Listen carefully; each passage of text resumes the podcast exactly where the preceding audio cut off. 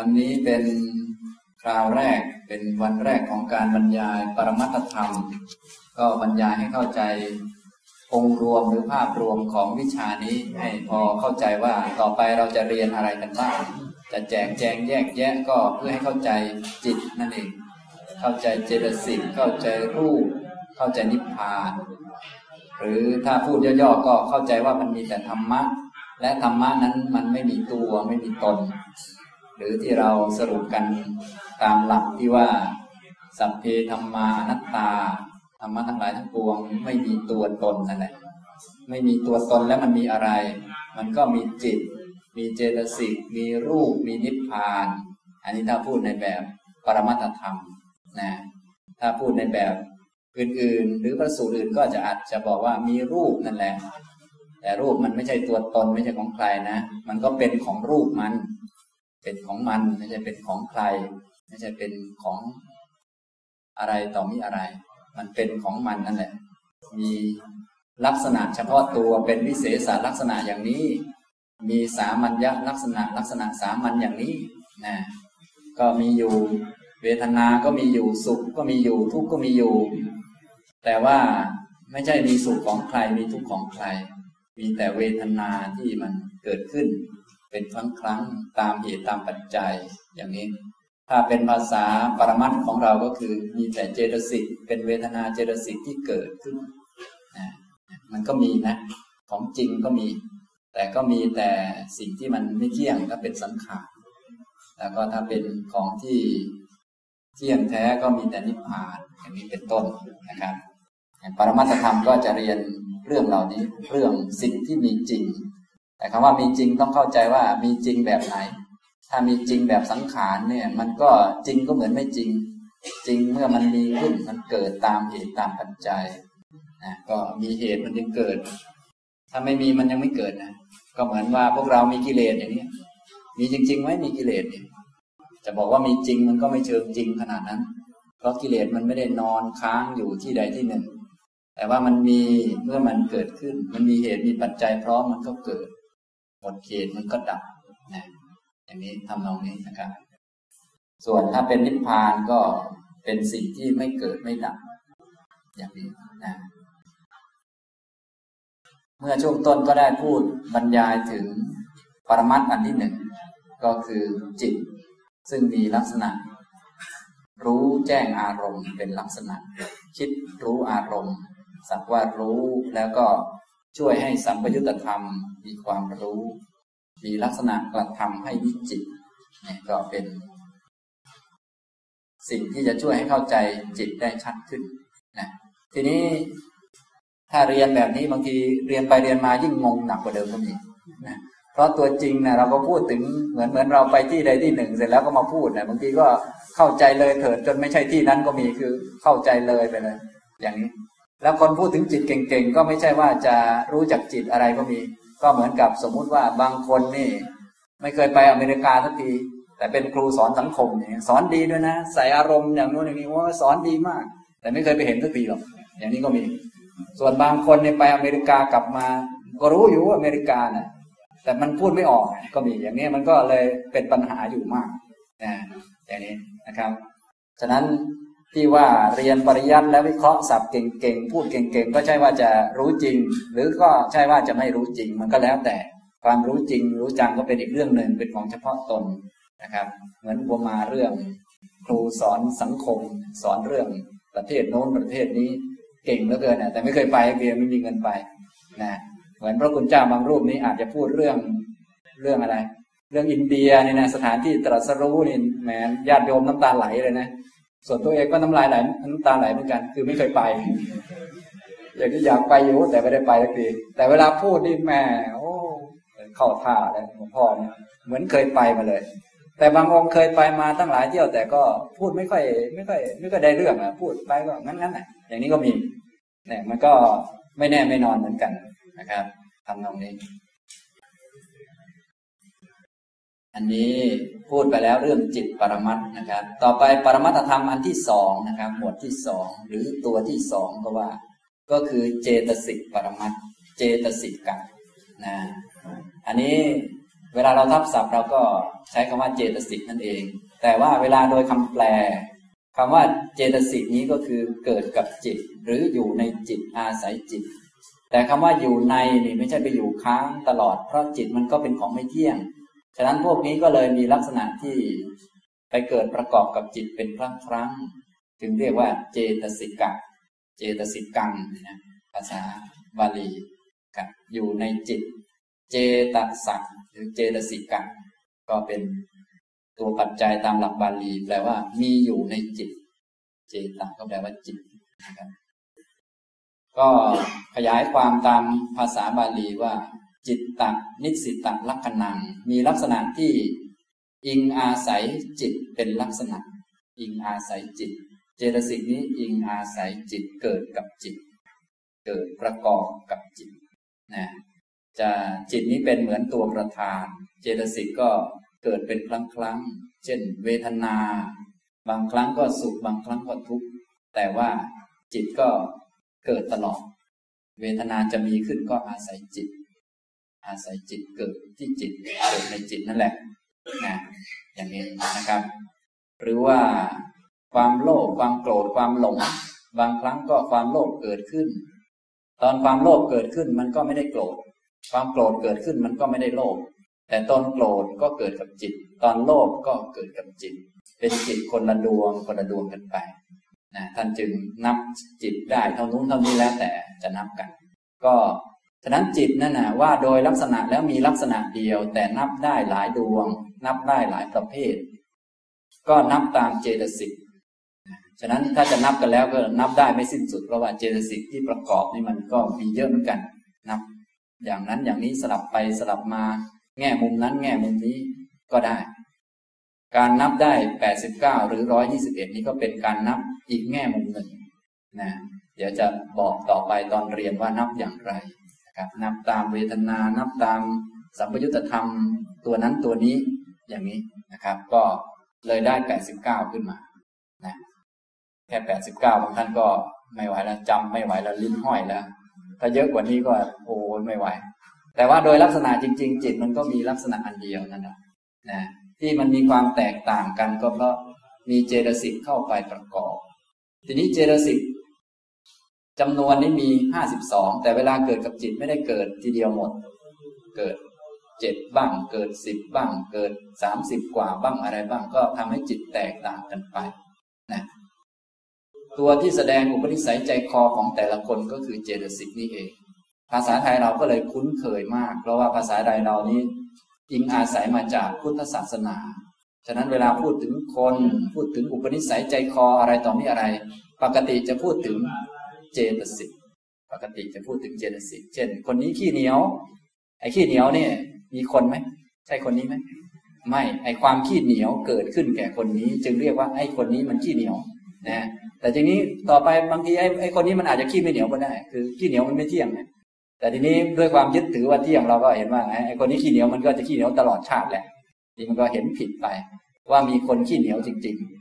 แต่ที่จริงคำว่าขี้เหนียวที่เราใช้นั่นก็เป็นการพูดถึงเจตสิกตัวหนึ่งเรียกว่ามัจฉริยะ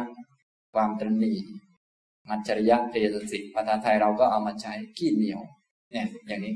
ขี้โลภคนนี้ขี้โลภขี้โกรธขี้อิจฉาเนี่ยอย่างนี้นะขี้อิจฉาพวกตาร้อนอย่างเงี้ยตาร้อนพูดเหมือน พูดเหมือนตานะ แต่ว่าไอ้ตาร้อนจริง ๆ ไอ้ภาษาไทยเรานี่พูดถึงจิตนะพูดถึงเจตสิกที่เกิดประกอบกับจิต พวกนี้ทำเป็นตาร้อน แต่ว่าเวลาคำไทยมันยักเยื้อกันไปนะทำตรงนี้นะครับ ฉะนั้นภาษาไทยเราโดยทั่วไปก็คุ้นเคยอยู่แล้วกับเจตสิกต่าง ๆ ถ้าท่านได้เรียนว่ามีอะไรบ้างนี้ท่านจะแหมชัดเจนเลยว่า โอ้โอ้คุ้นมากภาษาไทยเราเนี่ย จึงเป็นภาษาที่ค่อนข้างดีในแง่ จะเข้าใจธรรมะด้านนามธรรมนะภาษาไทยเรานี่นะมีส่วนช่วยให้เข้าใจธรรมะด้านนามธรรมได้ค่อนข้างเยอะ เพราะเขาบัญญัติขึ้นมาจาก มาจากเจตสิกเนื่องจากคนบัญญัติอะไรต่างๆแต่โบราณโดยทั่วไปก็เป็นชาวพุทธกันแล้วปฏิบัติธรรมกันอะไรกัน อย่างนี้นะครับ ก็ภาษาก็เลยเป็นมรดกตกทอดมาถึงรุ่นทางเรานี้ เลยมีคำที่เกี่ยวข้องกับเจตสิกเยอะมีคนใหญ่คนโตมีราชาศัพท์ มีโน่นมีนี่อะไรหลากหลาย ก็เป็นการกล่าวถึงหรือให้เกียรติกับเจตสิกถ้าเป็นคนดี มีเจตสิกฝ่ายดีขึ้นมา เป็นคนเมตตา เป็นคนดี เป็นผู้ใหญ่อย่างเงี้ยคำว่าเป็นผู้ใหญ่ก็หมายถึงมีคุณธรรมของผู้ใหญ่ขึ้นมาทำตรงนี้เขาก็กล่าวถึงเจตสิกนั่นแหละอย่างนี้ทำตรงนี้นะครับ เป็นคนผ่านร้อนผ่านหนาว เป็นคนที่มีความรู้นั่นรู้นี่นะนะครับ ขยายความได้อีกหลายแบบ เจตสิกกับผวังมีอยู่ในจิต ชื่อว่าเจตสิกกังผวังคือมีอยู่ สิ่งที่มีอยู่ในจิต หรือเจตสิกนิยุตตังประกอบอยู่ในจิต ชื่อว่าเจตสิกกัง ชื่อว่าเจตสิกสิ่งที่เกิดประกอบกับจิตนะทีนี้ในทางด้านคำพีปรมัตนี้ ก็มีคำที่แสดงลักษณะของเจตสิกเรียกว่าเจโตยุตตลักษณะ ลักษณะที่เกิดเข้าไปประกอบกับจิต เจโตคือจิต ยุตตะคือประกอบ ลักษณะที่ประกอบกับจิตสี่อย่าง อันที่หนึ่งคือเอกุปาทะเกิดพร้อมกันกับจิต จิตเกิดเจตสิกก็เกิดเกิดพร้อมกัน เอกานิโรธะดับพร้อมกันกับจิต จิตดับเจตสิกก็ดับ เป็นของเกิดดับเหมือนกัน เกิดพร้อมกัน ดับพร้อมกันนะเอกาลัมพนะมีอารมณ์ มีอารัมพนะ อารมณ์อันเดียวกัน มีอารมณ์อันเดียวกันกับจิต จิตรู้อะไรเจตสิกก็รู้อันนั้น เอกาวัตถุกะ เกิดที่เดียวกัน เกิดที่วัตถุอันเดียวกัน วัตถุคือที่ตั้งหรือที่เกิด จิตเกิดที่ไหน เจตสิกก็เกิดที่นั่น ทีนี้จิตมีที่เกิดอยู่หกที่ด้วยกัน ก็คือที่ตา เรียกว่าจักขูวัตถุ ที่หู โสตวัตถุ ที่จมูกฐานวัตถุ ที่ลิ้นชิวหาวัตถุ ที่กายกายวัตถุ และที่หัตถยหัตถยวัตถุ จิตก็เกิดที่ต่างๆเหล่านี้แหละนะครับ ก็ได้ชื่อต่างๆกันไปนะจิตเกิดที่ตา อาศัยตาเกิดท่านก็เรียกจักขุวิญญาณอย่างนี้เป็นต้นนะก็เจตสิกก็เกิดวัตถุหรือเกิดที่เดียวกับจิตนั่นเอง จึงมีลักษณะว่าเอกัวัตถุกับ อันนี้สำหรับ สัตว์บุคคลทั้งหลายที่เกิดในภูมิที่มีขันห้าอย่างพวกเราเนี่ยนะเนื่องจากว่าบางทีแล้วสัตว์ในภพภูมิอื่นนี้อาจจะไม่ครบขันห้าก็ได้ อย่างพวกเรานี่เป็นมีขันห้ารูปนามครบนะครับ ฉะนั้นเจตสิกนี้จะเกิดประกอบกับจิตเสมอ ถ้ามีจิตก็ต้องมีเจตสิกประกอบเข้า มีเจตสิกก็มีจิตเกิดประกอบกันเข้าอย่างนี้พวกด้านขันทั้งสี่คือ เวทนาสัญญาสังขารวิญญาณ ด้านนามขันนี้จึงเกิดพร้อมกันเขาจึงเรียงรวมถ้าพูดแบบภาษาย่อๆ เรียกว่านามนามขันพวกนี้คือเวทนาสัญญาสังขารวิญญาณ หรือถ้าพูดตามภาษาปรมัตินี้ก็คือจิตกับเจตสิกอันนี้คือนามนะถ้าพูดแบบคำพีธรรมสังคณีก็เป็นจิตตุปาทะการเกิดขึ้นของจิต จนมีกันกันหนึ่งขึ้นมาของคำพีธรรมสังคณีคำพีธรรมสังคณีจะมีสี่กัน จะมีสี่บทว่างั้นเลยมีจิตตุปาทกันในนี้พูดเรื่องจิตกับเรื่องเจตสิกเกิดพร้อมกันนะไม่รู้ท่านเคยท่องหรือยัตสมิงสมเยกามาวจรังกุสลังจิตตังอุปันนังนี่นี่ก็ก็ก็เคยท่องกันอยู่ใช่ไหมเนี่ยนี่เวลาจิตเกิดจิตดวงนี้เกิดก็จะมีเจตสิกเกิดผัสโสโหติว่าไป อย่รู้สึกเราจะว่าอยู่สองตัว ตัวอื่นไม่ได้ว่าผัสโสโหติเสร็จแล้วเอาวิเคโปไปเลย อย่างนี้คือตัดตรงกลางออกเอาแต่ตอนท้ายนะก็พูดถึงจิต จิตตัวหนึ่งแล้วก็มีเจตสิกเกิดเข้ามาประกอบนะอันนี้ก็เอามาจากคำพีธรรมสังคณีที่เรียกว่า จิตตุปาทกัน มีรูปประกัน มีนิเขประกัน มีอัตถุธารกันอย่างนี้นะครับ นี่ก็ ใช้คำหลาย ๆคำแต่ว่าในที่นี้ใช้คำว่า เจโตยุตตะลักษณะ มีลักษณะการประกอบกับจิตสี่อย่าง เกิดพร้อมกันดับพร้อมกันรู้อารมณ์เดียวกันและเกิดที่วัตถุ เกิดที่ที่เดียวกัน ในภูมิที่มีขันห้าบางภูมิไม่มีจิตเกิดเลย ก็เช่น พวกอสัญญาสตาพรมเนี่ยพวกนี้ไม่มีจิตเกิดเลย มีแต่รูปอย่างเดียว เป็นพวกหนึ่งขันพวกหนึ่งขัน ถ้าเป็นพวกอรูปก็มีสี่ขันมีแต่นาม พวกอรูปที่เขาทำเป็นพวกที่เข้าสมาบัติเป็นอรูปสมาบัติ เสร็จแล้วก็ไม่เสื่อมได้ไปเกิดเป็นอรูปภพรมอย่างที่อาจารย์ของพระโพธิสัตว์สองท่าน อาราดาบทกับอุตกะดาบทเนี่ยท่านได้อารูปสมาบัติพอได้อารูปสมาบัติเนี่ย พอท่านตายไปเนื่องจากฌานนั้นไม่เสื่อมก็ได้ไปเกิดเป็นอรูปประพรมและอรูปประพรมอายุนาน ทีนี้คนที่เป็นอรูปประพรมนี่เนื่องจากมีแต่ด้านจิตอย่างเดียว ไม่มีด้านรูป จึงฟังเสียงไม่ได้ พระพุทธเจ้าจึงตรัสหลังจากที่ทราบว่าท่านตายไปแล้วนี่ว่า เออท่านี้สึงความเสื่อมเป็นอย่างมากนะคือถ้าได้ฟังธรรมจะตรัสรู้โดยพลันเนื่องจากจิตดี จิตมีสมาธิดีนี่ฟังธรรมเข้าใจง่าย นะครับ แต่ว่าทีนี้สมาธิดีแล้ว ไปเกิดเป็นพรหมที่ไม่มีตาหู ไม่มีภาชนะหรือว่าไม่มีอาจตนะสำหรับฟังธรรมก็เลย เป็นการเสื่อมอย่างมาก ต้องรอพระพุทธเจ้าอีกหลายพระองค์ทีเดียวเพราะว่า อายุมันเยอะ อายุมันเยอะ พระพุทธเจ้าก็ปรารภขึ้นมาอันนั้นมีเฉพาะด้านนามธรรมนะครับ พวกที่อาศัยแต่ด้านนามธรรมนี้เขาจะไม่รู้สึกเสื่อม เขาจึงสมมุติเรียกชื่ออีกชื่อหนึ่งว่า ถ้าใครไปทำเล่นเฉพาะเรื่องจิตนี้ เขาจะไม่รู้สึกเสื่อมอะไร เขาเรียกว่าอานินชาพิสังขารคือไปเล่นเรื่องจิตอย่างเดียว ไปเล่นเรื่องจิตนี้คือเนื่องจากที่กล่าวไปแล้ว ที่รู้สึกแก่เพราะว่าจิตมันไปติดข้องกับรูป ที่รู้สึกอ้วนขึ้นมาเนี่ยท่านอ้วนนะที่อ้วนขึ้นมาเนี่ยไม่ใช่จิตนะมันรูปมันอ้วนตัวใหญ่ ทีนี้พอจิตมันไปไปอยู่กับรูปไปยุ่งกับรูปหรือมาไปสนใจรูป ไปอยู่กับรูปมันก็เลยรู้สึก เราอ้วนจนกระทั่งเราหนักขึ้นมาแต่จริงอ้วนนี่คือกาย ส่วนจิตมันเป็นตัวรู้เฉยๆไม่เกี่ยว ถ้าคนที่เขาไม่สนใจกายเขาก็ทำอเนนชาพิสังขารอเนนชาพิสังขารจึงไกลจากความเสื่อมจึงเรียกว่าเป็นผู้ที่ไม่หวั่นไหว เนื่องจากจิตนั้นเป็นของเกิดดับตลอด ที่มันหวั่นไหวง่ายก็เพราะไปเล่นกับรูป เนื่องจากรูปมันเสื่อมเปลี่ยนแปลงไวฉะนั้นถ้า ยังเล่นอยู่กับรูปนี้ก็เสื่อมง่ายปฐมฌานนี่ก็เสื่อมง่ายเพราะว่ายังอยู่ใกล้รูปจนกระทั่งถึงจตุตฌานก็เสื่อมยากหน่อย เริ่มไกลแล้ว แต่ถ้าจะให้ไม่หวั่นไหวเลยก็จะเป็นพวกทำอัรูปครับนี่ก็เป็นลักษณะที่คนทั่วไปเขาทำได้เท่านี้ ส่วนทางพุทธเรานี่เหนือกว่านี้ เพราะรู้ทั้งหมดว่า อันนี้ก็ไม่ใช่ตัวตนหมด เป็นเพียงรูปเพียงนาม แม้จะไม่หวั่นไหวเล่นแต่เรื่องจิตก็เป็นเพียงจิตเท่านั้นเอง และจิตก็ล้วนเป็นของไม่เที่ยงเกิดดับไม่มีตัวตนเหมือนกันทำตรงนี้ในทางพุทธเราก็เลยอยู่เหนือโลก เป็นโลกุตระนะครับ ฉะนั้นที่มาเรียนนี้ก็มาเรียนอารมณ์ อารมณ์ของปัญญา อารมณ์ของพุทธะนั่นแหละอารมณ์ของวิชานะครับ เจตสิกนี้ก็มีลักษณะที่เกี่ยวข้องกับจิต เรียกว่าลักษณะที่เข้าไปประกอบกับจิต เจโตยุตตะลักษณะ มีเอกุปาทะเกิดพร้อมกัน เอกานิโรธะดับพร้อมกัน เอกาลัมพนะมีอารมณ์เดียวกัน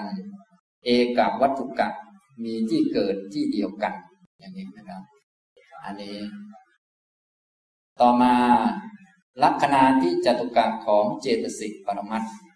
เจตสิกมีจำนวนเยอะ แต่ตอนนี้พูดแบบรวมภาพรวมไปก่อนนะที่เป็นคนดีเป็นคนไม่ดีนี้ ก็สมมุติตามเจตสิกนะครับ คนมันไม่มี แต่ที่คนดีก็เพราะดีมันเกิด ที่เป็นบัณฑิตก็เพราะสภาวะบัณฑิตเนี่ยมันเกิดขึ้นมา เป็นคนพาลก็เพราะพาลมันเกิด ภาวะพาลนะการกระทำดีคิดดีพูดดีมีแก่คนใด บุคคลนั้นก็ถูกเรียกว่าบัณฑิต ถ้าการทำดีคิดดีไม่มีแล้วคำว่าบัณฑิตก็บัญญัติขึ้นมาไม่ได้ แต่เพราะมันมีอยู่ จึงบัญญัติบัณฑิตขึ้นมานะคนใดที่ทำไม่ดีคิดไม่ดีพูดไม่ดีก็เรียกว่าคนพาลอย่างนี้นะครับทำตรงนี้ฉะนั้นคำต่างๆ ก็เป็นคำสมมุติเรียกสภาวะต่างๆขึ้นมานะนี่ท่านก็จะเห็นว่าที่ผมยกมานี่มีแต่ภาษาบาลีนะครับนะก็ยกมาให้เครียดไปอย่างนั้นนะครับ แต่ท่านไหนที่เชี่ยวชาญบาลีนี้สบายเลย นะ แต่ว่าคนไม่เชี่ยวชาญก็โอ้อะไรก็ไม่รู้อันนี้ก็เพื่อจะให้ท่านอะไรก็ไม่รู้นั่นแหละ ก็จะได้ว่าอ๋อฟังแล้วก็ขยายความนะครับ เนื่องจากคำแปลมันมีข้อจำกัดนะครับคำแปลคือหลักธรรมนี่โดยทั่วไป เรานิยมที่จะแปลเป็นไทย ซึ่งมันไม่อาจที่จะรักษาอัตถะได้ มันก็เลยมีปัญหารุ่นหลัง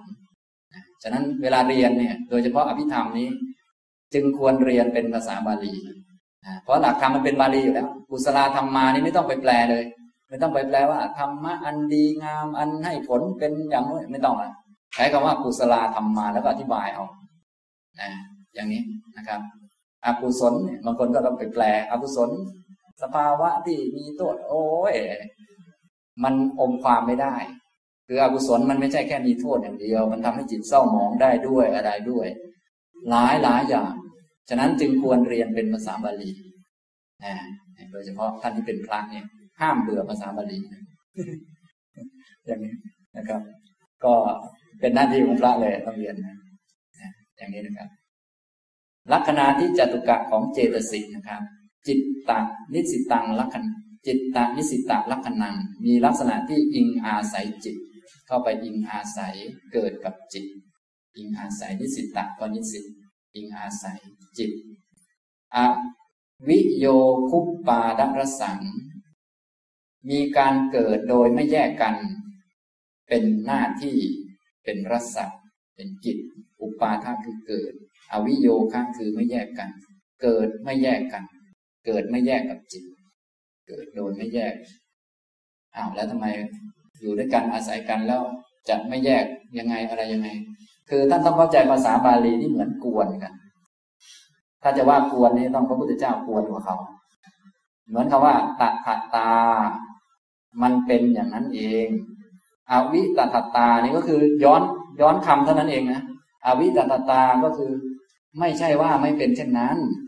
ก็เป็นอย่างนั้นแหละ ก็ไม่ใช่ว่าไม่เป็นอย่างนั้น เอ้าแล้วจะพูดทำไมก็อย่างเนี้ยภาษาบาลีเป็นอย่างเงี้ยแล้วมันก็เป็นอย่างนั้นจริงๆด้วย ไม่ใช่ว่าไม่เป็นอย่างนั้น แล้วทำไมไม่ใช่ว่าไม่เป็นอย่างนั้นอนันยตตา มันไม่เป็นอย่างอื่น จึงเป็นอย่างนั้น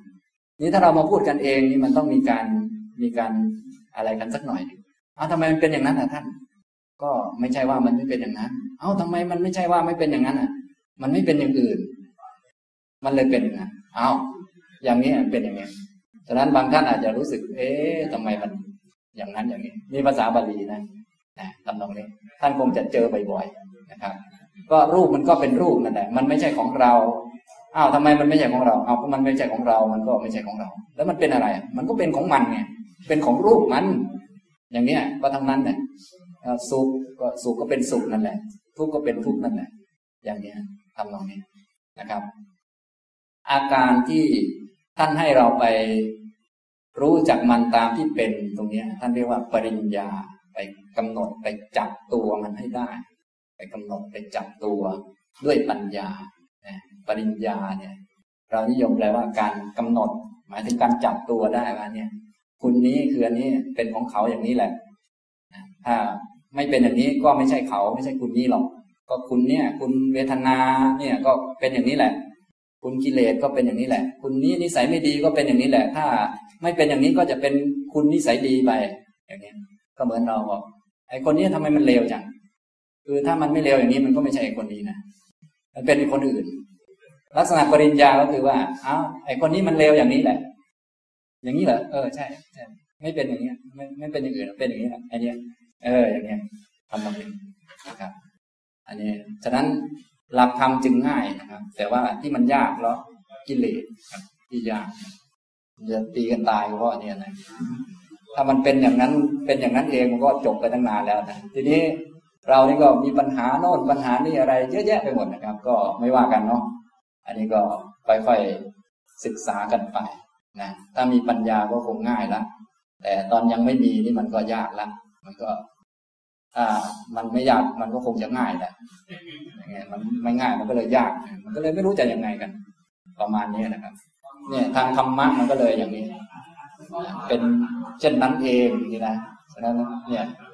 ท่านที่ธรรมะชั้นสูงเนี่ยท่านจึงมีแต่ตรงนี้แหละท่านบอกอย่างนั้นเองแหละนะแต่ดูดีอย่างนี้นะครับเหมือนญาติเหมือน ท่านพระอาจารย์ต่าง ๆ เวลาท่านเทศญาติโยมมันก็ญาติโยมชีวิตมันก็อย่างนั้นแหละเห็นไหมมันก็ยากมันก็อย่างนั้นแหละมีครอบครัวมันก็ลำบากอย่างนั้นแหละนะอย่างนี้นะเวลาพูดพูดให้ชาวบ้านเขาฟังนี่ดีเหมือนกันนะแต่เวลาทีตัวเองบ้างโอ้โหเหนื่อยเหมือนกัน นี่ก็อย่างเนี้ยลำบากเลยนะคือถ้าเป็นของคนอื่นเนี่ยมันมันก็มันก็ไม่เป็นไรเนาะถ้าเป็นของเราเนี่ยมันชักมีปัญหาทุกทีไปพระพุทธเจ้าท่านจึงตรัสว่าเอออย่าไปยึดถือว่าเป็นของเรานะอย่าไปมีฉันทราคะมีตัณหาในสิ่งนั้นเพราะถ้ามีตัณหาในสิ่งนั้นมันก็มีโทษขึ้นมา ไม่ใช่มีโทษเพราะมันมีอันนั้นหรอกมีโทษเพราะไปมีตัณหาในสิ่งนั้น ตัณหาจึงเป็นสิ่งควรละนั่นเอง อย่างที่เราทราบกันแล้วนะครับนะอวิโยคุปปาตรสัง มีความเกิดขึ้นโดยไม่แยกกันเป็นกิจ เป็นกิจเป็นหน้าที่ของเจตสิกที่เกิดประกอบ เจตสิกก็มีมากมายนะครับ เจตสิกมีเยอะแยะเอกาลัมพนะปัจจุปัฏฐานัง มีอารมณ์อันเดียวกันกับจิตเป็นอาการปรากฏ รู้อันเดียวกัน รู้อารมณ์มีอารมณ์อันเดียวกันกับจิต เป็นอาการปรากฏ จิตตุปาดะปทัฏฐานังมีความเกิดขึ้นของจิตเป็นเหตุใกล้ คือจิตเกิดเจตสิกก็ต้องเกิด ส่วนจะมีเจตสิกกี่อันเกิดนี่ก็อีกเรื่องหนึ่งนะอย่างน้อยก็ถ้าเราเรียนขึ้นไปอีก เดี๋ยวสักหน่อยเรียนเพิ่มขึ้นไปก็จะรู้ว่าจิตดวงหนึ่งเกิดขึ้น อย่างน้อยก็ต้องมีเจตสิกเกิดเข้ามาประกอบเจ็ดดวง เรียกตามภาษาพิธรรมเราเรียกว่า สัพพจิตตสาธารณเจตสิกเป็นเจตสิกที่ทั่วไปแก่จิตทุกดวงเกิดไปนะเกิดอย่างจักขูวิญญาณเห็นขึ้นมาครั้งหนึ่งนี่ก็ต้องมีคนเข้ามาประชุมรวมกันทำให้จิตนั้นเกิดขึ้น ฉะนั้นเจตสิกนี้บางครั้งก็ทำหน้าที่ของตัวเองชัดเจนเลยเด่นขึ้นมา แต่บางครั้งก็แค่มาทำให้จิตเกิดเฉยๆเหมือนกับ ทุกรูปที่มานั่งในห้องเนี้บางรูปนี้ก็ไม่มีสิทธิ์ไม่มีเสียงอะไร เป็นคนธรรมดาธรรมดา แต่ว่าเข้ามาในห้องนี้ให้ห้องนี้มันเต็มเฉยห้องนี้เต็ม อันนี้หมายถึงว่าทำให้ห้องเรียนนี้เกิดได้ ฉะนั้นท่านภูมิหน้าภูมิใจเหมือนกันนะ ถึงมานั่งหลับๆนี่ก็ทำให้เขายี่เต็มเนี่ยอย่างเนี้ย อันนี้คือคล้ายๆ กับเจตสิกเกิดในแง่ที่ว่าไม่มีผลอะไรมากมายหรอก อันนี้กำลังยกตัวอย่างเจตสิกอยู่ นะแน่นอนแหละต้องเกิด แต่ว่าบางครั้งไม่ได้ช่วยอะไรมากหรอกช่วยให้จิตมันเกิดได้ เหมือนกับห้องเรียนห้องนี้จะเกิดขึ้นได้ จะต้องมีท่านมานั่งในเก้าอี้นี้ มันจะเกิดขึ้นได้ฉะนั้นน่าภูมิใจเหมือนกันนะคือทำให้เก้าอี้มันเต็มนั่นเองทำให้ห้องมันเต็มนี่ยแต่บางครั้งนี่ บางครั้งนอกจากมานั่งในห้องนี้แล้ว ยังมีสิทธิ์มีเสียงเยอะด้วย อันนี้ก็จะมีความพิเศษขึ้นมา เช่น คุณเจตนามามีเป็นหัวหน้าเขา ในตอนนั้นก็เรียกว่าเป็นกรรมขึ้นมา เจตนาเป็นกรรม ทั้งทั้งที่เจตนาก็ ตอนอยู่ตอนอื่นๆก็เกิดเขาเหมือนกันแหละ แต่ว่ายังไม่ได้ปัจจัยยังไม่ได้โอกาสก็ยังไม่ทำหน้าที่นะเหมือนกับในห้องนี้ เราก็อยู่ในห้องด้วยกันทุกรูป แต่บางท่านบางองค์นี่ผมให้โอกาสท่านให้ท่านพูด ท่านก็ยื่นหน้าขึ้นมาเลยก็ เออทำหน้าที่เด่นขึ้นมา ฉะนั้นเวลาที่เราพูดถึงธรรมะอันใดอันหนึ่ง เราจึงพูดถึงธรรมะที่เด่นขึ้นมาในตอนนั้น ไม่ใช่ว่าพูดทั้งหมด พูดเป็นประเด็นประเด็นไป แต่ในแง่พิธรรมเราจะเรียนทั้งหมดว่ามีอะไรเกิดในนี้บ้างนะแต่ในแนวพระสูตรจะพูดอะไรที่เด่นบ้างในตอนนั้นเด่นอะไรที่เด่นขึ้นมานะทำตรงนี้นะครับ เหมือนเวลาปฏิบัติธรรมนะถ้าจะปฏิบัติธรรมให้ถูกต้อง ก็ต้องประกอบไปด้วยอริยมรรคมีองค์แปดมีทั้งปัญญาทั้งศีลสมาธิจึงถูกต้อง แต่ตอนเบื้องต้น ศีลเด่นกว่า เขาจึงบอกว่าเป็นคนมีศีล แต่ศีลอย่างเดียวทางพุทธเรายังไม่ถือว่าเป็นการปฏิบัติธรรมเพราะว่าบางทีอาจจะผิดได้ มันต้องมีสัมมาทิฏฐิเข้ามาก่อน มีสัมมาสังกัปปะมีอะไรต่อมีอะไรมารวมกันเข้า แต่ตอนนั้นเด่นศีลเด่นขึ้นมานะฉะนั้นไอ้เจ้าตัวเด่นขึ้นมาบางทีเราไป ตอนหลังไปอธิบายถ้าไม่เข้าใจว่าต้องมีอันอื่นรวมอยู่ด้วยนะ เราก็อาจจะอธิบายผิด เช่นว่าอะพระพุทธเจ้าสอนให้รักษาศีลอย่างนี้อย่างนี้อะเป็นการปฏิบัติทำแล้ว เราก็ไปทำรักษาศีลให้เราได้ไปสวรรค์ได้นั่นได้นี่ทำไป อย่างนี้ก็ผิดไปอีกกลายเป็นศีลปตัปรามาสทั้งทั้งที่ก็เป็นศีลเหมือนกัน อย่างนี้แต่บุคคลหนึ่ง เขามีสัมมาทิฏฐิเห็นว่า เออเนี่ย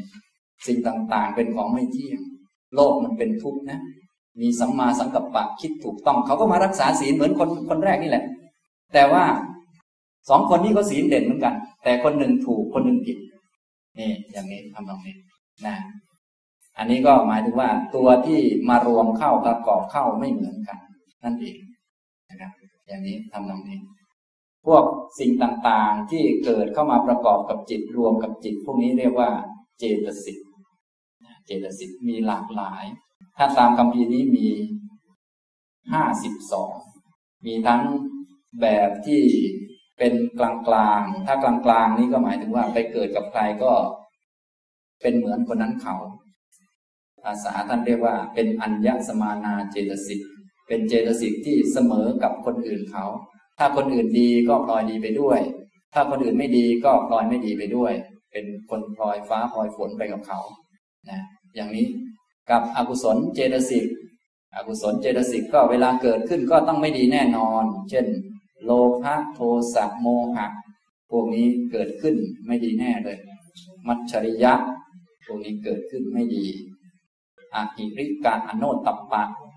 ไม่ละอายไม่เกรงกลัวต่อบาปพวกนี้เวลาเกิดขึ้นกับจิตแล้วไม่ดี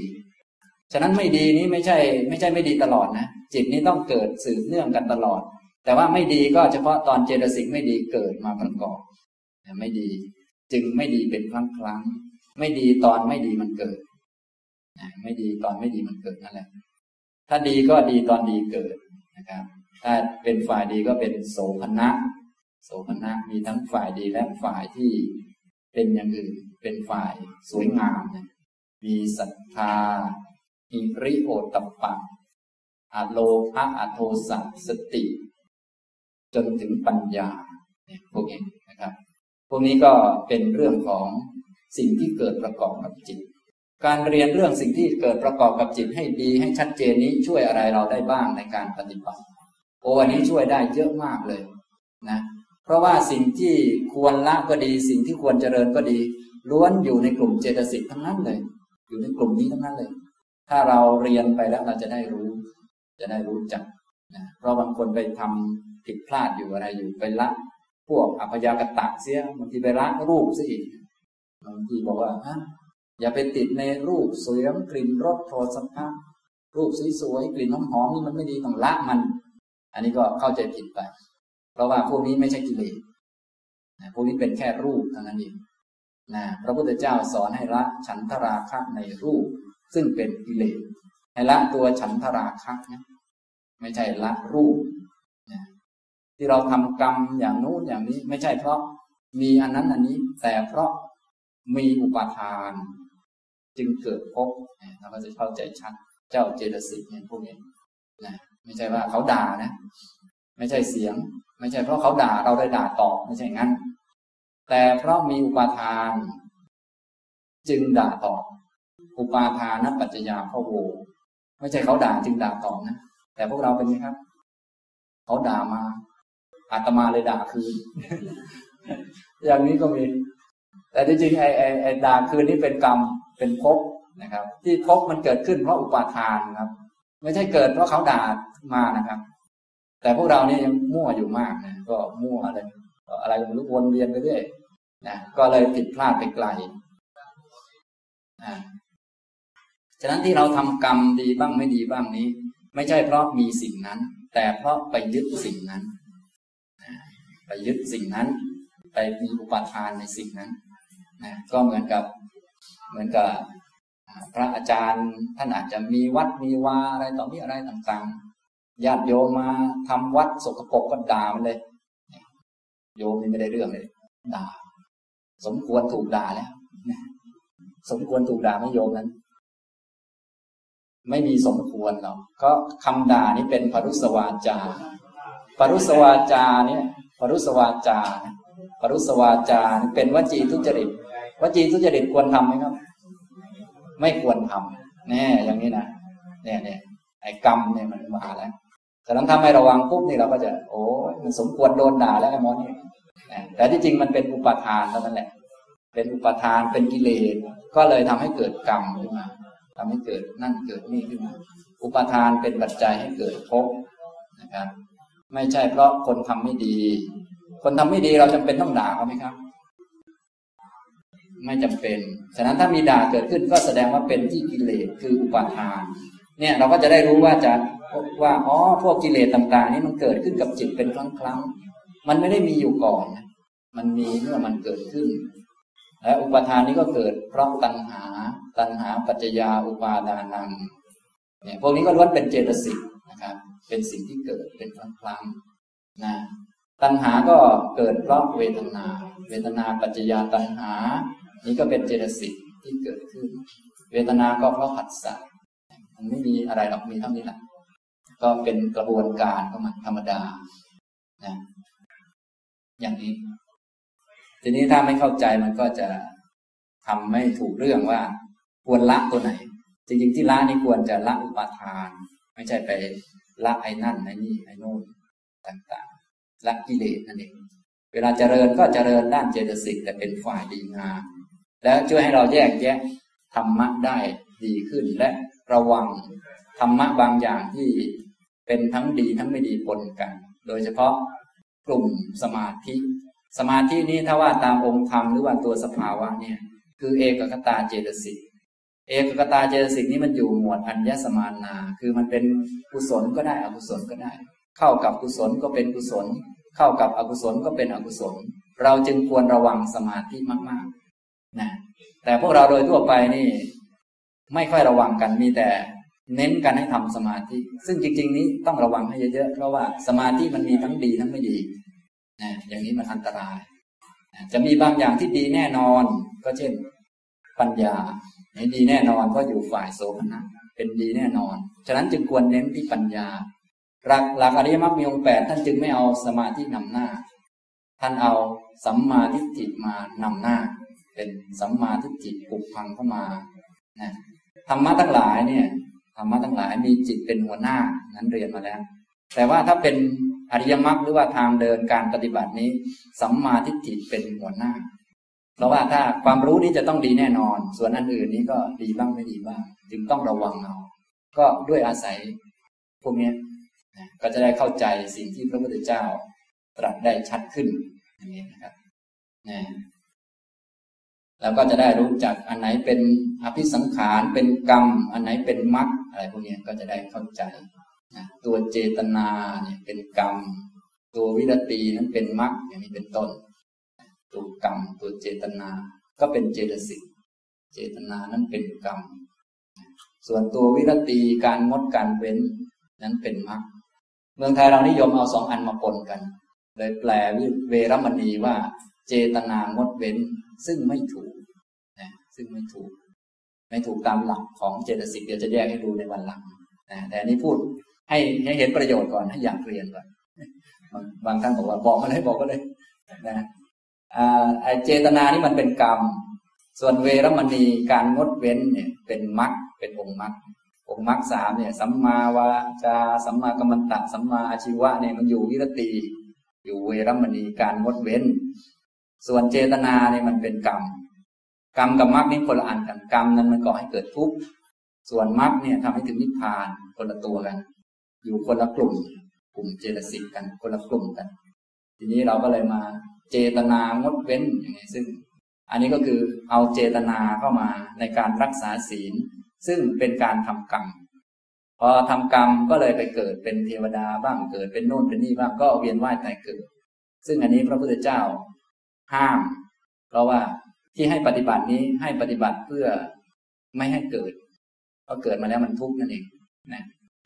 แต่พวกเราสอนกันก็เลย ก็เลยเจตนาโน่นเจตนานี่ก็เลยเกิดกัน มีแต่อยากเกิด อยากได้นั่นได้นี่เลยผิดไปไม่ได้สอนมรรคสอนกรรมแทนทำตรงนี้นะครับ อันนี้เจ้าเจตสิกนี้จะช่วยแยกแยะตรงนี้ให้ครับอริยมรรคมีองค์แปดก็เป็นเจตสิกที่เกิดประกอบกับจิต เวลาที่ฝึกเราก็ฝึกคุณธรรมต่างๆ ภายในจิตที่เป็นคุณธรรมฝ่ายดี ที่ละก็ละสิ่งไม่ดี เดินไปตามทางก็ดีอะไรก็ดี ก็จะได้เข้าใจถึงผู้หลุดพ้นนี่เป็นจิต ส่วนทางนี้ไม่ใช่จิต เป็นเจตสิกสัมมาทิฏฐิสัมมาสังกัปปะ เป็นต้นจนถึงสัมมาสมาธินี่เป็นเจตสิกเป็นทาง อุปมาเหมือนกับอย่างพวกเราเดินทาง เดินทาง อย่างท่านที่อยู่วัดท่านแล้วก็เดินทางมาถึงนี่ ทางน่ะเป็นเป็นเจตสิกเป็นทางสำหรับเดินมาส่วนคนเดินนี่คือจิต ผู้มาถึงนี่คือจิต แต่จิตต้องเดินไปตามทางถึงถึงก็เหมือนกับในพระพุทธพจน์นั้นก็จะตรัสไว้จิตเนี่ย ผู้หลุดพ้นนี่เป็นจิต แต่จิตจะหลุดพ้นเพราะอันนี้อันนี้เพราะเดินไปตามทางอย่างนี้อย่างนี้นี้เป็นคนละตัวกันนะจิตนี่เป็นประธานอยู่ เป็นตัวหลุดพ้นเป็นผู้เห็นนิพพานถึงนิพพาน ส่วนตัวที่ช่วยตัวทางนี่ก็เป็นเจตสิกเป็นสัมมาทิฏฐินี่ก็เป็นเจตสิก สัมมาสังกัปปะนี่ก็เป็นเจตสิกเป็นผู้ช่วย เป็นศีลสมาธิปัญญาทางเป็นตัวช่วยเดิน พูดถึงถึงนิพพานก็คือจิตเป็นนิพพาน ผู้สัมผัสก็เป็นจิต ผู้หลุดพ้นก็เป็นจิต จิตหลุดพ้นเนี่ยคำนี้ก็จะมีในพระไตรปิฎกบ่อยๆจิตหลุดพ้น จิตหลุดพ้นเพราะมีตัวช่วยอย่างนี้นะครับทำตรงนี้นะ ฉะนั้นถ้าฝึกจริง ๆ ก็ว่าไปแล้วก็คือฝึกเจตสิกฝึก โดยเฉพาะภาเวตพธรรมก็อยู่หมวดเจตสิกคืออริยมรรคมีองค์แปดมีสัมมาทิฏฐิเป็นต้น เป็นธรรมะที่ควรเจริญ แต่เวลาเราพูดแบบให้เกียรติจิตให้เกียรติประธานก็พูดว่า ฝึกจิต อย่างนี้พอเข้าใจไหมครับฉะนั้นต้องเข้าใจคำพูดกับของจริง ๆ นี่ต่างกันนะคำพูดอ้าวทำไมไม่พูดว่าฝึกเจตสิกเลยล่ะ เนี่ยเขาพูดให้เกียรติประธานพูดให้เกียรติประธานเหมือนเหมือนพระราชาเสด็จมาแล้วเนี่ย จะไปบอกว่าอมาตมนุษย์มัเสด็จมาแล้วทำไมล่ะ ก็ต้องพูดพระราชามานะแต่คนมาหรืออะไรมาผู้ช่วยพระราชากว่าจะมาได้เนี่ยไม่ใช่พระราชามาเองนะ ต้องมีอมาตมาเคลียร์พื้นที่ก่อน แล้วก็มีอะไร มีราชรถไปเกยถึงที่เลย แล้วพระราชาค่อยมา แต่เวลาพูดเนี่ย พูดว่าใครมา พระราชามาคล้ายกันเลยกันเนี่ ยพูดให้เกียรติประธาน อย่างนี้ทำตรงนี้นะครับ อันนี้ก็จะได้พอรู้จักหลักธรรมต่าง ๆ ได้ชัดขึ้น โดยเฉพาะข้อปฏิบัติที่เกี่ยวกับอริยสัจของที่ควรละนี่ก็เป็นเจตสิกของที่ควรเจริญก็เป็นเจตสิกอย่างนี้นะ